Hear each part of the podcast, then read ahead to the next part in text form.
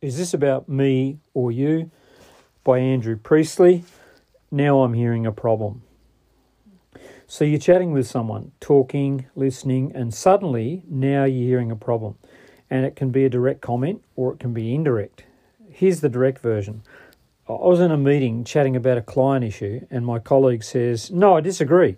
That's wrong way to handle this situation because now I'm okay with people not agreeing with me. I don't usually feel defensive about a disagreement, but it was the way he said it. No, I disagree. That's the wrong way to handle this. What I heard was, You are handling this all the wrong way. You are wrong. Now there's a problem.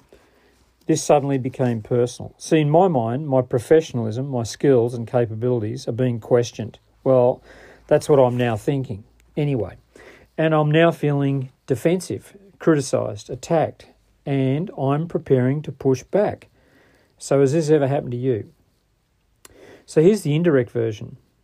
You get a lot of this type because a lot of what people say don't say what they mean or they don't mean what they say.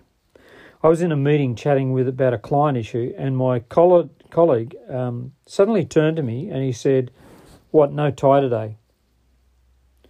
No tie today, right?" And immediately I'm thinking, "What? What, what does it mean by no tie today? Where did that come from? What's wrong with no tie? Why did he say that? What's that about?"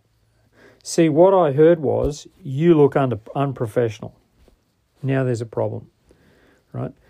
this suddenly becomes personal. Now my professionalism, my skills and capabilities, and now my dress sense are being questioned. And that's what I'm thinking anyway, right? And I feel defensive. I feel criticized. I'm starting to feel attacked.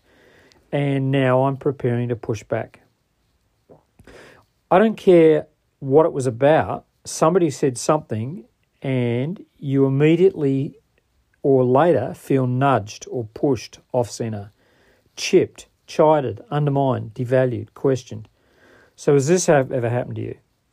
See, what I'm talking about in a in a like a a face to face situation is when we're just talking backwards and forwards, words and ideas are being uh, are being exchanged, and if I don't feel you know there's a problem with it, right? There is no problem, but it's when somebody says something and you go, what do they mean by that? Why did they say that to me?